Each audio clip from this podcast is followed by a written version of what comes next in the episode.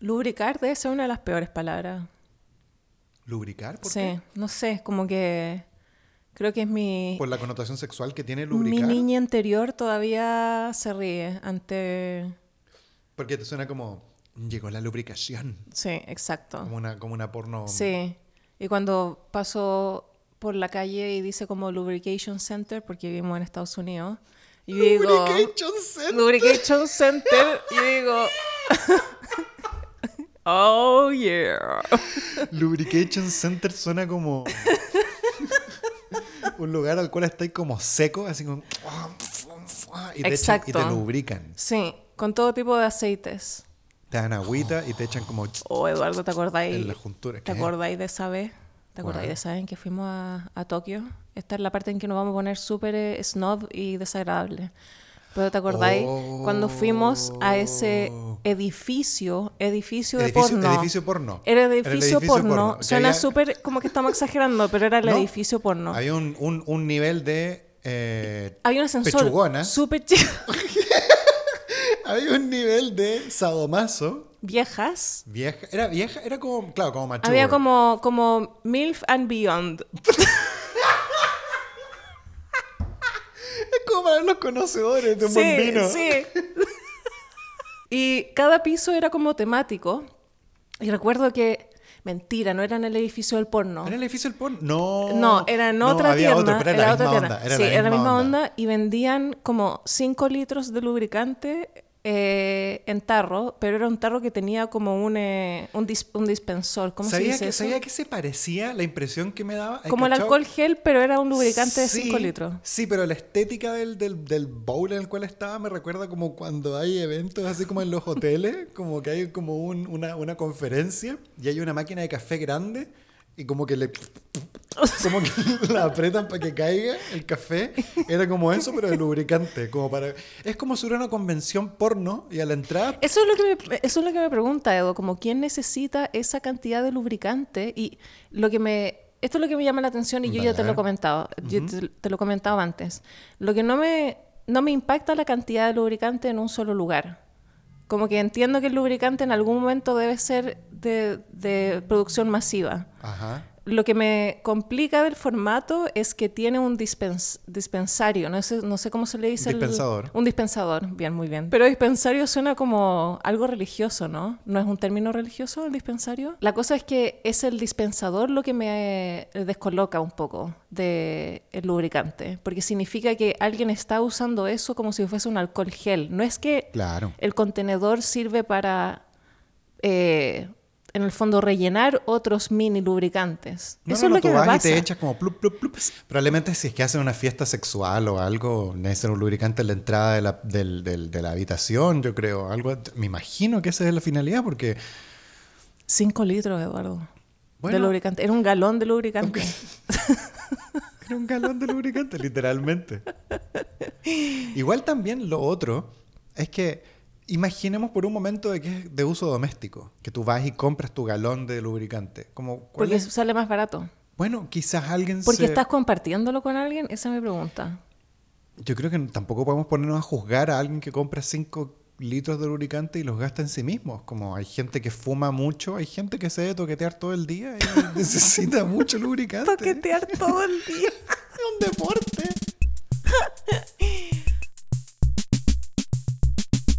Oye, qué bueno volver. Qué bueno volver. Qué bueno volver, sí. Me pasa que es, un, es una... Porque al final esto es como lo que hacemos nosotros cuando nos juntamos, pero estamos grabándolo. Y me escucho más bacán. Porque no, Exacto. no me escucho con micrófono cuando conversamos entre nosotros. Yo no te escucho, escucho con esta nitidez, Eduardo. No, yo tampoco. Eh, pero es bacán. Es bacán hacer Se esto siente y bien volver. Fue muy Sí. bacán leer los comentarios. Eh, Estaba tan contenta la gente. Sí. una persona, que yo te lo comenté, eh, que agarró un, un GIF de Instagram, que no sé si la, la juventud de nuevas generaciones sigue usando GIF en Instagram, pero eh, yo no los puedo dejar, soy adicta y este es un mal hábito. Pero una persona eh, subió un GIF de un feto y una toalla y le puso encima Juan toalla y Beto el feto y mi corazón se derritió un poco, Eduardo. Mara- Maravilloso. Es como el meme del, de este podcast. Sí, son nuestros Sí, memes. de Juan Toalla. nuestros chistes internos. Que Juan Toalla. John Towell es un John clásico. Tao, sí. Espérate, no. Esto no lo hemos comentado. Los niños en la casa no Que saben. hay otro Juan Toalla. Sí, ¿qué era? La No, vienesa. Eso. La vienesa. La otra vez. Bueno, Francisca Meneses la otra vez. Me, me- me llamó por teléfono, así de la nada.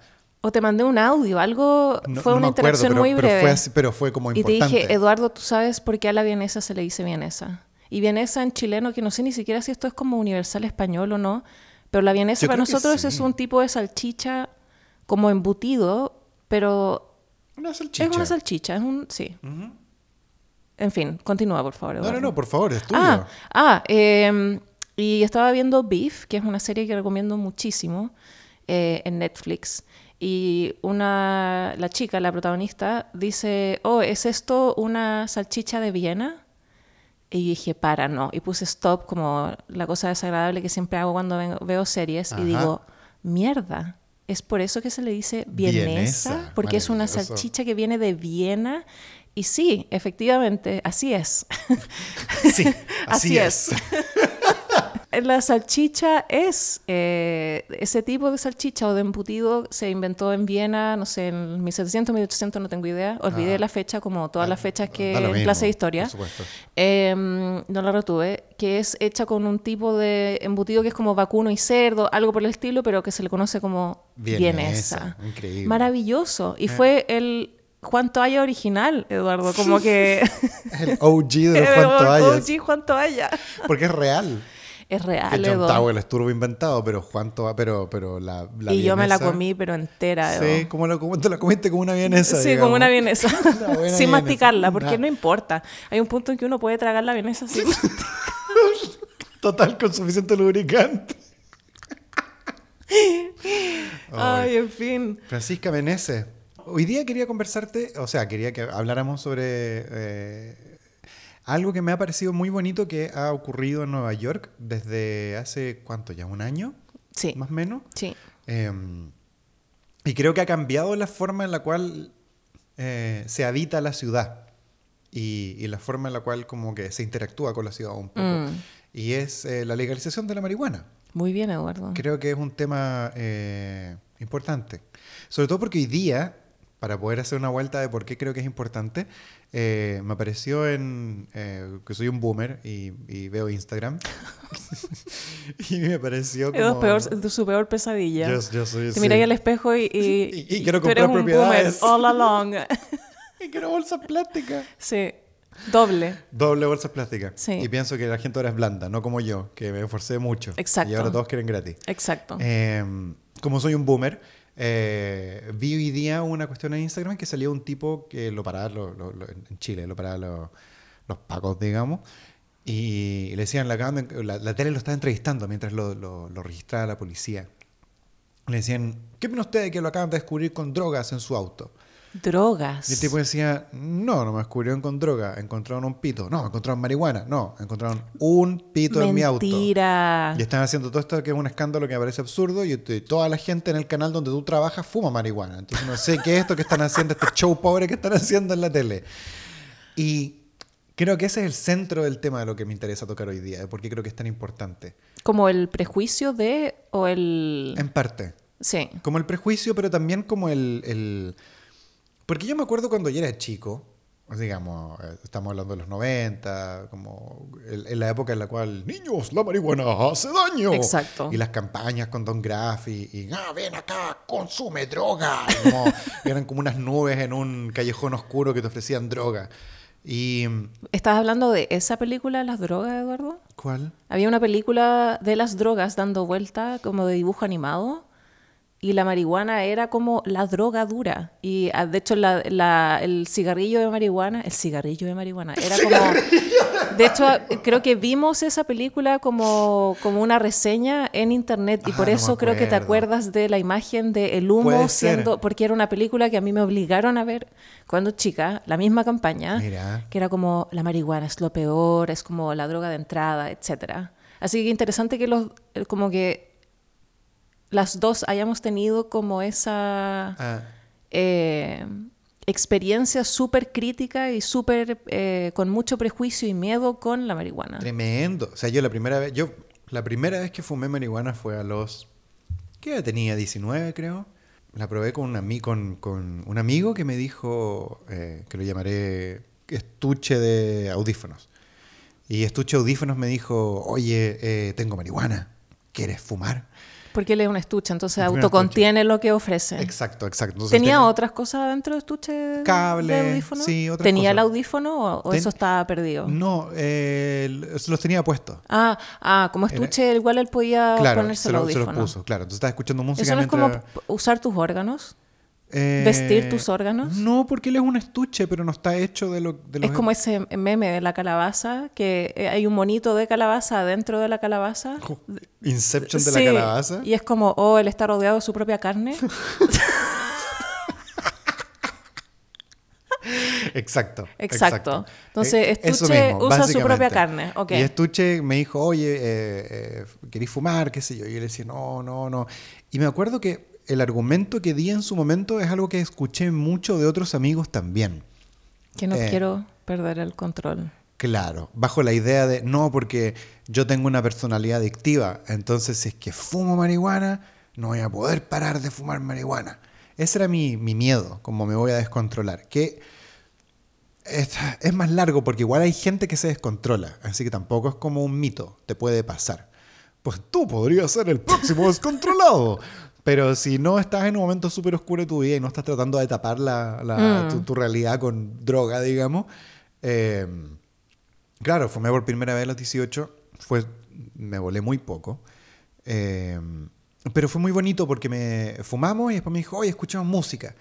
Me decía, oye, escucha cómo suena esto, mira cómo suena la, la- la- la batería, cacha cómo suenan los, los platos de la batería, y yo así, oh, escuchando como si fuera por escuchar por primera vez música. Mm. Fue muy bonita la experiencia, pero no volví a fumar hasta tres años más tarde, cuando con un amigo decidimos comprar marihuana y fuimos a comprarle a un tipo. Nunca te, con- sí te contaba. Sí, sí me esto, contaste sí te contado. Pues los niños de la casa no saben, pero, pero el amigo de un amigo me dijo, oye, yo conozco un tipo que te puede vender marihuana. Eh, ya, vale. Y fuimos y el tipo trabajaba en una pizzería y era repartidor de pizza. Y nos, nos encontró atrás de la pizzería y llegó vestido de pizzero. Y abrió zzz, la estuche de la pizza y sacó marihuana y nos vendió y después se subió en su moto y se Como, fue. como estuche audífono. Como estuche audífono. Hay un, hay un, hay un, Hay un- hay un hilo conductor acá los Sí. estuches. Pero, weón. Y esa fue la primera vez que compré marihuana con un amigo y fumamos marihuana así como, oh, ahora es una actividad, vamos a ver qué tal esto. Mm. Eh, pero claro, ella tenía cuánto, 21, 22 creo, 22 años creo que tenía. Había pasado un tiempo igual. Pero mi relación siempre ha sido muy tranquila con la marihuana.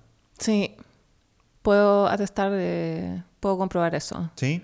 Para mí ha sido extraño, Evo, porque empecé, o sea, yo crecí eh, escuchando y viendo en las noticias y en el colegio, así como la marihuana es lo peor, eh, mucho prejuicio, yo así como nunca podría estar con alguien que fuma, todas esas cosas que uno se cuenta a sí misma, así Claro, como claro. esa es la verdad y la vida.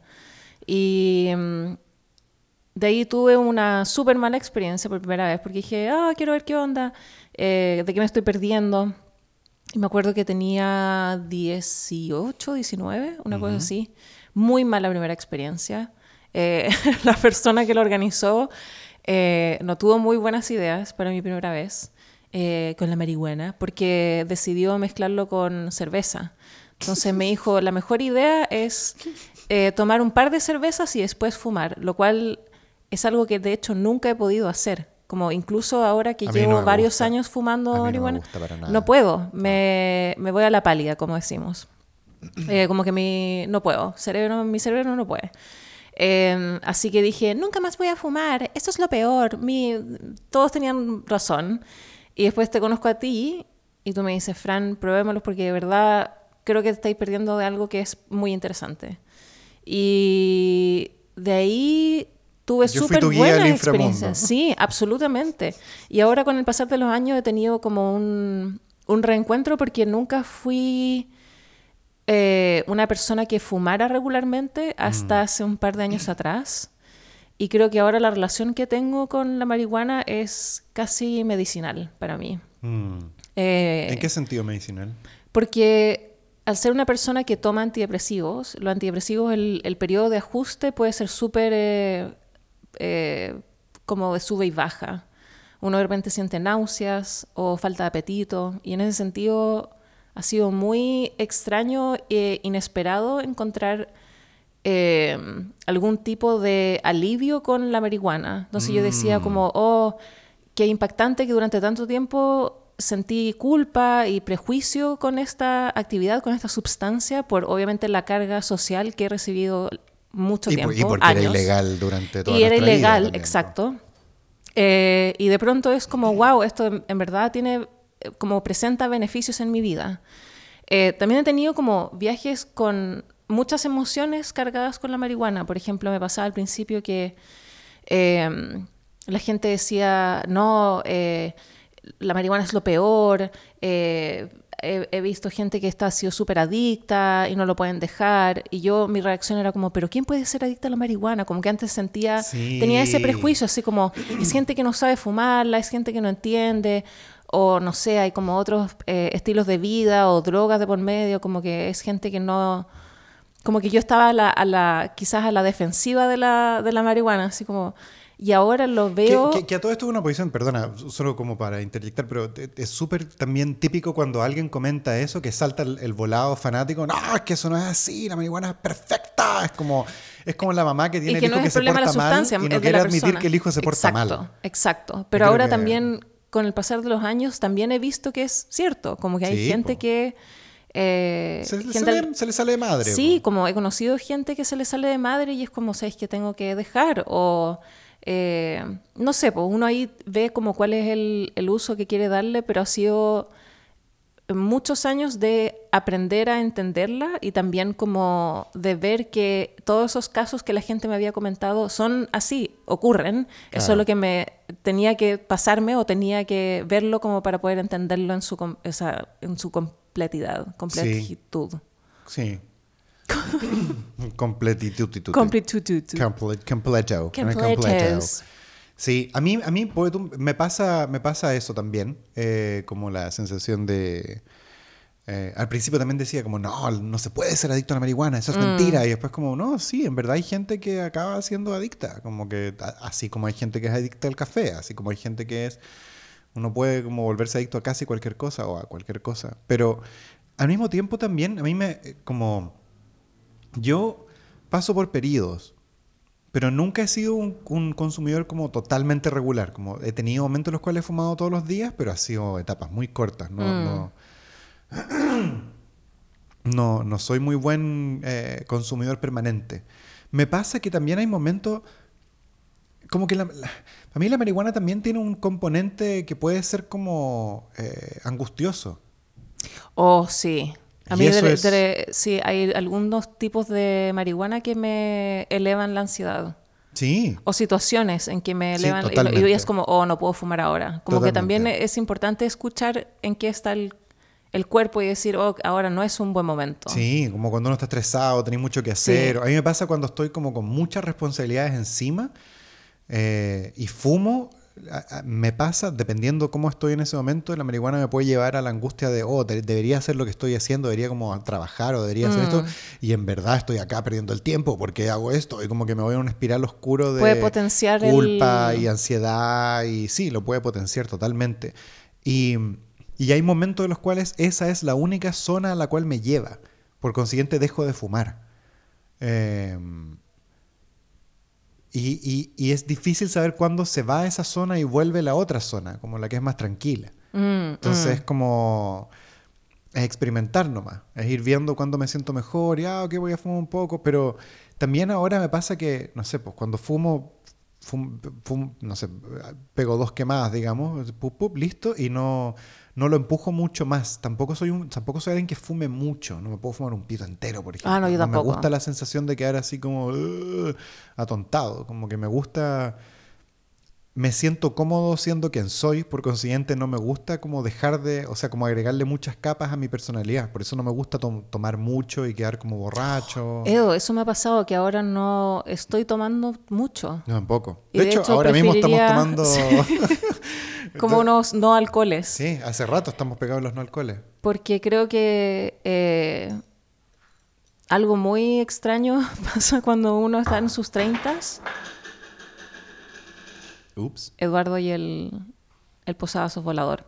Eh, hay algo muy extraño que pasa cuando uno está en sus treintas, que eh, la caña o la resaca de alcohol es mucho más fuerte y no tengo eso con la marihuana. Entonces me, Me pasa, mucho, mismo. Edo, que hay noches en que no tengo, que genuinamente no quiero tomar, que ya van siendo la mayoría, y que preferiría fumar que tomar, porque el, el, el perder el día siguiente por una migraña, porque sufro de migraña, es eh, prepararme para decir, ok, mañana va a ser un día perdido. Si me tomo dos copas de vino o una copa de vino, sé que mañana voy a tener una migraña, no importa la cantidad de agua que tome o lo bien que me porte, como que...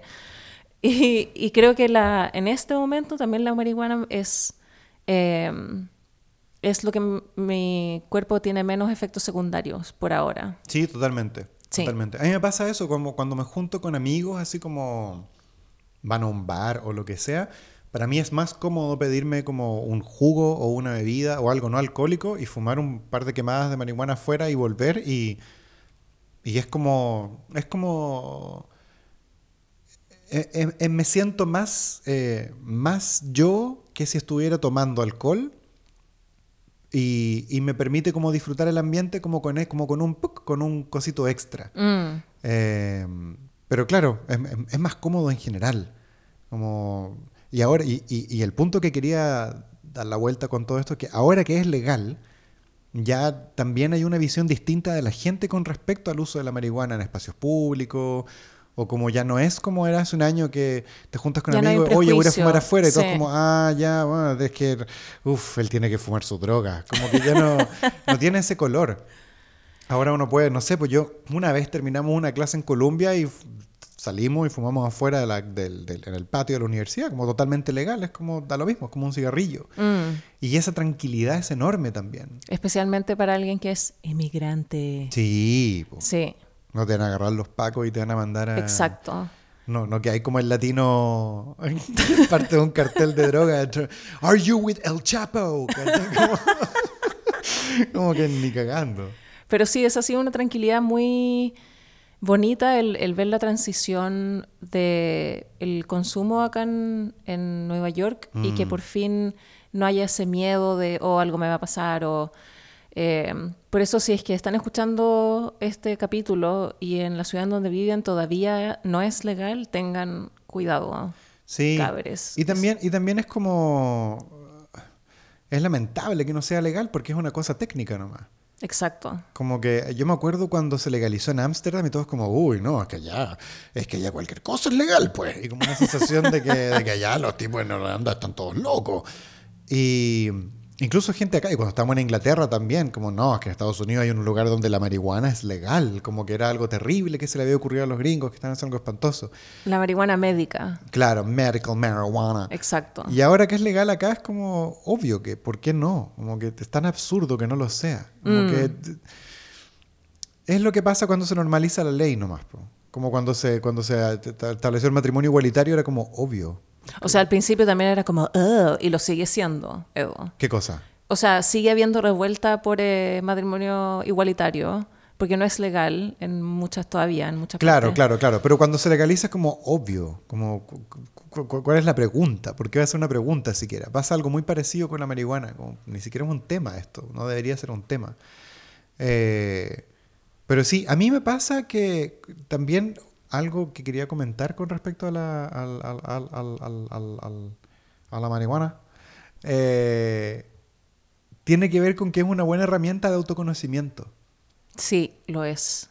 en torno a cómo te estás sintiendo y, y como incluso los momentos en los cuales es angustioso te entrega valiosa información acerca de qué es lo que te angustia.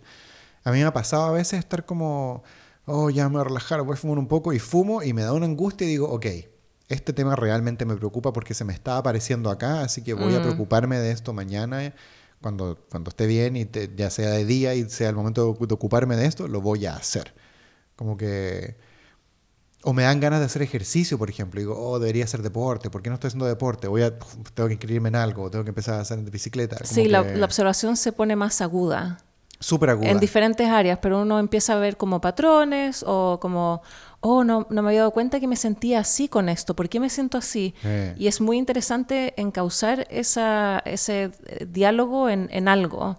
A mí me pasa mucho que cuando eh, tengo ideas o siento que estoy llegando a algo interesante, lo anoto. Eh, ese tipo de reflexiones como que me pasa que las agradezco mucho cuando las tengo. Mm. Te tengo una pregunta, Edo. Dime, por favor. Si alguien está escuchando este capítulo y nunca ha probado la marihuana, para ti, ¿cuál sería una primera buena experiencia? Una primera buena experiencia. O una buena primera experiencia. Eh, es lo mismo. Eh, ¿Qué sería una buena experiencia?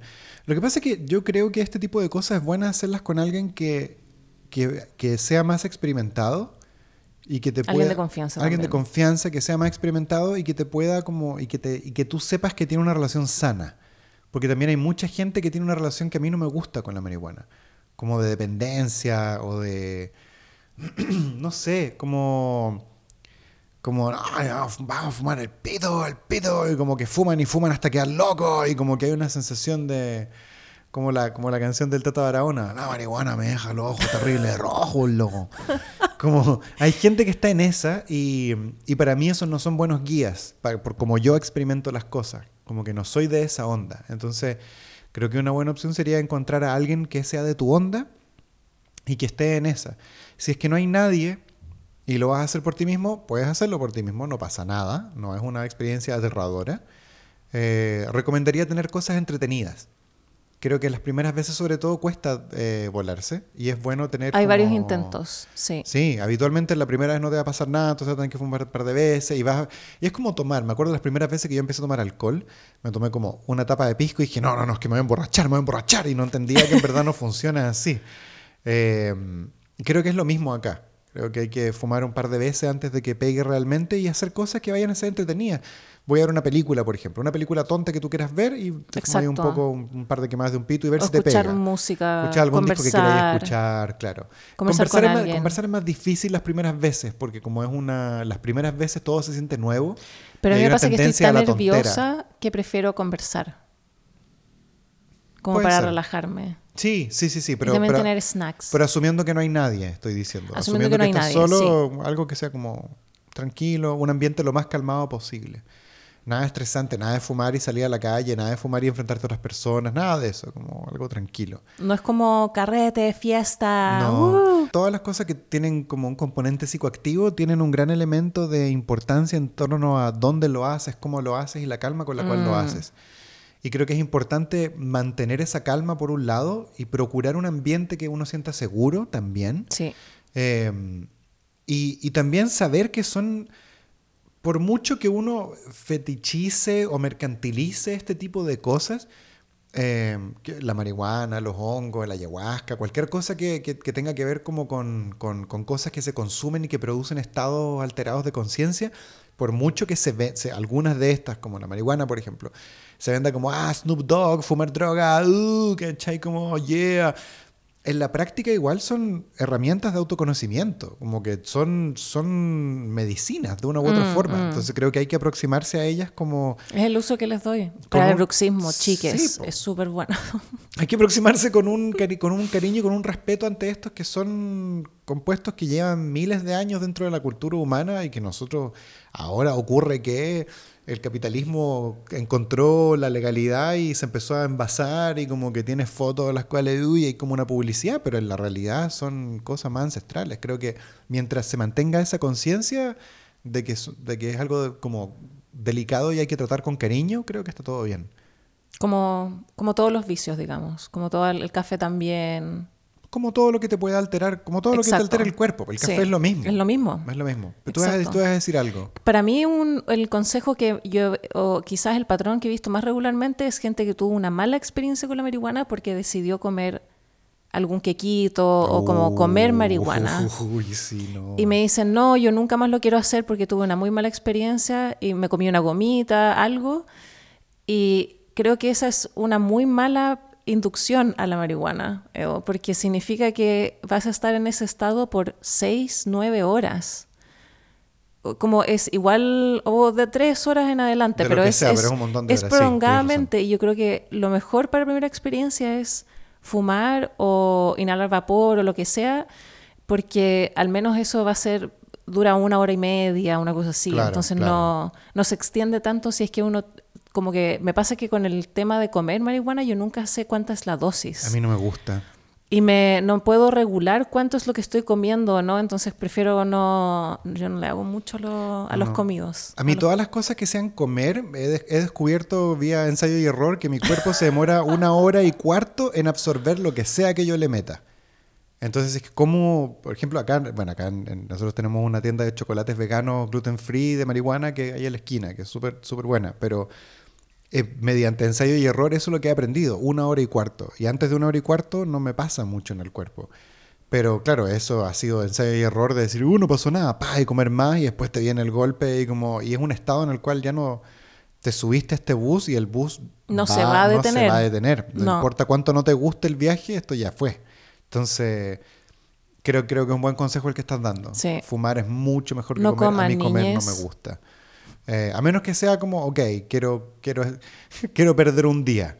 Si, si, si tu idea es perder un día, es una buena idea. Ir al parque y como pasarlo bien con los amigos, qué sé yo, puede ser, pero... eh, Creo que comer es una buena idea si uno va a ir a ver como El Señor de los Anillos, versión extendida al cine, y son como, ok, voy a ver cuatro horas esto. O Claro. todo el día Disney, o como una experiencia que igual va a ser extendida y puede ser entretenida, hacerlo todo el día como bacán, pero Pero tienes que sentirte seguro. Yo no sé si me sentiría seguro en Disney una volado. primera No, vez. No, no, no, no, no. Sí. Imagínate meterte en la mansión del terror volado como zapatos.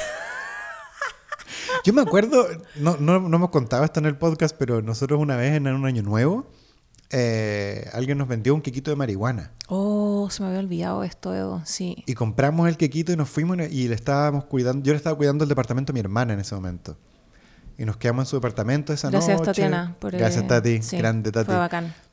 Y, y fuimos, nos comimos, nos comimos el quequito el- al día Y siguiente. fue lo peor. Y fue lo peor, fue lo peor. No podíamos parar de estar volados y no se nos pasaba, no y se era nos como, pasaba. Edo, necesito dormir siesta. Entonces yo dormir. también. Y nos despertamos volados. todavía así, y era "No". de noche. Y nosotros, no, que se acabe. Fue terrible. Y nos comimos medio quequito. Tan power esos quequitos, Edo. Tan terrible, terrible. Sí. Fue una muy mala idea. Sí. A mí me pasó que si esa hubiese sido la primera vez que yo hubiera consumido marihuana, yo no hubiera vuelto a- ni cagando a probarla. Imposible, no. Detesté la sensación. Es muy larga, es muy intensa. No. Uno no puede medir cuánto, qué tan sensible. No, es como. Todo es es, mala suerte. idea. Este es a la Sí. suerte. Es completamente al random. Que si uno está como en la parada de estar a la suerte y decir, sí, me quiero arriesgar, no importa, estoy con amigues. De más, pero es como una ruleta así. Sí, es una Y ruleta. como diversión o infierno. Sí, Es como, uno intercalado, uno y uno. Como que hay una sonrisita y una caladera. Sí. En- y hay veces en que cae primero en uno y luego en el otro, Sí, como no, que no, no, no, yo no no quiero. es divertido. No. Oye, no ¿cómo se llama nuestra nueva sección de consumir? Se llama ¿Qué estás consumiendo, Francisca Meneses? ¿Quieres partir tú o, o, o parto yo? ¿Disparo usted o disparo yo? Dispara Para usted, disparo disparo yo, yo. que venga la modelo. Yo tengo un algo súper eh, extraño que recomendar, Edo. A ver, Pero eh, pensé mucho en qué recomendar el día de hoy y pensé como en series que estoy viendo o libros que estoy leyendo. Y la verdad es que las cosas que me han hecho más feliz últimamente han sido cosas que han ocurrido en mi cocina. Y quiero recomendar la sal negra, que es la sal que se usa mucho en la comida, en la cocina india. ah, tu sal clásica. Y que esto era exactamente lo que estaba googleando en medio del capítulo, muy, de forma muy torpe, pero se llama Kala Namak, con K. Lo voy a dejar en la descripción. Y es una sal que huele como a huevos podridos. Edo. Increíble, es increíble. No puedo, no puedo, no puedo salvo recomendarla. Pero por tiene, favor. eh, por favor escúchenme, es una sal que tiene olor como a azufre, pero lo hermoso de esta sal apestosa es que huele exactamente como huelen los huevos. Entonces cuando hago eh, tofu revuelto, como si fuese tofu, o sea, como si fuesen huevos revueltos, le pongo de esa sal y les prometo que tiene sabor a huevo. Lo- igual lo dice una niña, una persona, una mujer adulta Que no come vegana, que huevo no come hace- hace hue- miles de años. Eh, y probablemente la persona que come huevo va a decir, esto no tiene sabor a huevo. Pero Pero es, hermoso. suficientemente cercano. Es hermoso. Si que son vegetarianos o no pueden comer huevo o son veganos, eh, de verdad les recomiendo Kalanamak o sal negra. Y también eh, empecé a ponerle jugo de pepinillo, Eduardo, a mi receta de hummus. Y la gente va a decir esto es asqueroso. ¿Por qué estás diciendo eso? Pero el jugo de picle o de pepinillo tiene un sabor dulzón, muy rico. Eduardo odia el pepino, así que se está, re- se está retorciendo en este momento como una sanguijuela. Estoy sufriendo con esta información, pero... Pero uf. queda muy bien. Y a mí que me gusta hacer el hummus de forma casera, Ah, ah. eh, con sal y pimienta, queda y aceite de oliva, queda muy, muy bien. Así que sé que la reacción puede ser adversa y que la gente no tiene idea por qué el jugo No, de pepinillo. pero si, pero yo si a alguien le gusta el pepino, es súper bueno. la primera vez que escuché esta receta dije, oh, no sé si a mí me gustaría eso, pero es increíble, por favor, pruébenlo. Esas son las cosas que quiero eh, recomendar porque no puedo dejar de consumir dos de- las dos de estas No cosas. voy- no voy que a parar de acabo consumirlo. sí. Francisca, no, que no dejo de de consumir. consumir. Sí. ¿Y tú, Eduardo, qué estás consumiendo? Yo, mira, vengo a recomendar eh, un artista. Vengo a Mm. recomendar música. ¿Artista plástico o artista? Ah, música. Música, Ok. sí. Hailu Vengo a recomendarlo. Es un músico de eh, Etiopía que estaba tocando en los 60s, eh, pianista, Creo que lo he escuchado. Sí. y, y tocaba en los 60 todo, y después llegaron los 70 y como que dejó de girar y desapareció Hailu Mergia. No volvió a tocar, se mudó a Estados Unidos, se puso a manejar taxi y no volvió a hacer música, desapareció. Hasta que eh, un tipo viajó a, a Etiopía, encontró los discos, trató de contactarlo, lo encontró. Es eh, como la Vivian Mayer de... Es como la Vivian Mayer de la música. y- y lo- Pero está vivo. Sí, pues y cerraron un contrato, qué sé yo, y están reeditando los discos en vinilo. No. Y yo, bueno, me compré los discos, obvio, porque estoy súper pegado con Halo Mergia. Y suena como música sesentera. Es como. Es como. eh, funk, Soul, soul. Soul, diría yo. Pero como, como con onda, así, música sesentera rica, así. Como bacán y tiene, o sea, tiene temas maravillosos. El TZ es uno de los grandes discos de él, pero todos los discos son buenos. Eh, está en Bandcamp, si pueden comprar los discos directamente de ahí. Porque También ahí apoyan al artista, artistas. Yo- directamente. Yo, soy de Bandcamp es 100%, así que cada vez que puedo y me gusta un artista, le compro los discos directamente por Bandcamp. Creo que la mejor manera de apoyarlo, más que escucharlos por Spotify. O sea, si, igual algo le llega por Spotify, pero si pueden comprar los discos, mejor todavía. Pero están todos los discos en Spotify también. Jailu Mergia, excelente músico. ¿Qué tipo de música es, Edo? ¿Para trabajar, leer, cocinar? para Tener gente en la casa. Nadie canta, lo cual lo hace perfecto para trabajar y para, para hay invitados en tu casa y estás como sirviendo algo y querés conversar, pum, poní un Mergia y suena así como música con onda. es la música que suena en la casa de alguien que escucha buena música. Esa es la sensación que me da. Como tu amigo, que, tu amigo que conoce buenas bandas y que escucha música interesante, escucharía esto. Así que tú puedes ser ese amigo de tus amigos. Tú sé esa persona. Eso es lo que estoy consumiendo y lo recomiendo. No puedo parar de consumir, Francisca Menezes. Estás así, ah, ah, ah, ah, ah, la, como y- mamá pájaro te da en la Sí, boca. sí, Y sí. tú así. Por favor, más, Hailu. Igual alguien predigeri- predigerió esto y te lo está dando en la boca, Él, Eduardo. a mí. Él, él mismo, el yo- cantante. Yo, lo miro el- a los el- ojos mientras abro mi casita, dame más. Y él me alimenta. Porque la idea es que, se, que haya como contacto visual en todo Sí, momento. siempre, siempre. Sí. Él me alimenta. Eh, Eduardo, Yo ¿dónde...? soy una gran loción de lubricante. Iu, Él presiona y yo él estoy abajo. presiona, sí. No te detengas. él presiona. Y se miran. Sí. No rompemos contacto. No, no hay... Con, no. Francisca, ¿Dónde estamos, Eduardo? estamos en tu vieja. Pri- primero, primero que todo. Estamos En mi vieja. En tu vieja. Tú sabes que mi mamá no sabe que tú decís eso, Eduardo. Mi mamá tampoco sabe que tú decías eso. Pero yo nunca he dicho en tu vieja, Sí. Eduardo. Lo he dicho. Yo creo que los niños en la casa pueden todos para Confirmar. todos van a confirmar de que tú decías en tu vieja y en en- tu en tu cajón. vieja. Sí. Ya, pero prefiero decir tu cajón, es Sí, menos es mucho ofensivo. más- menos ofensivo, pero a no ser no- de que tu vieja sea un cajón.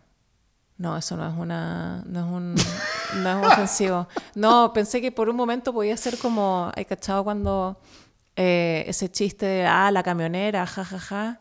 Ah. Ay, no, tu mamá es una cajonera.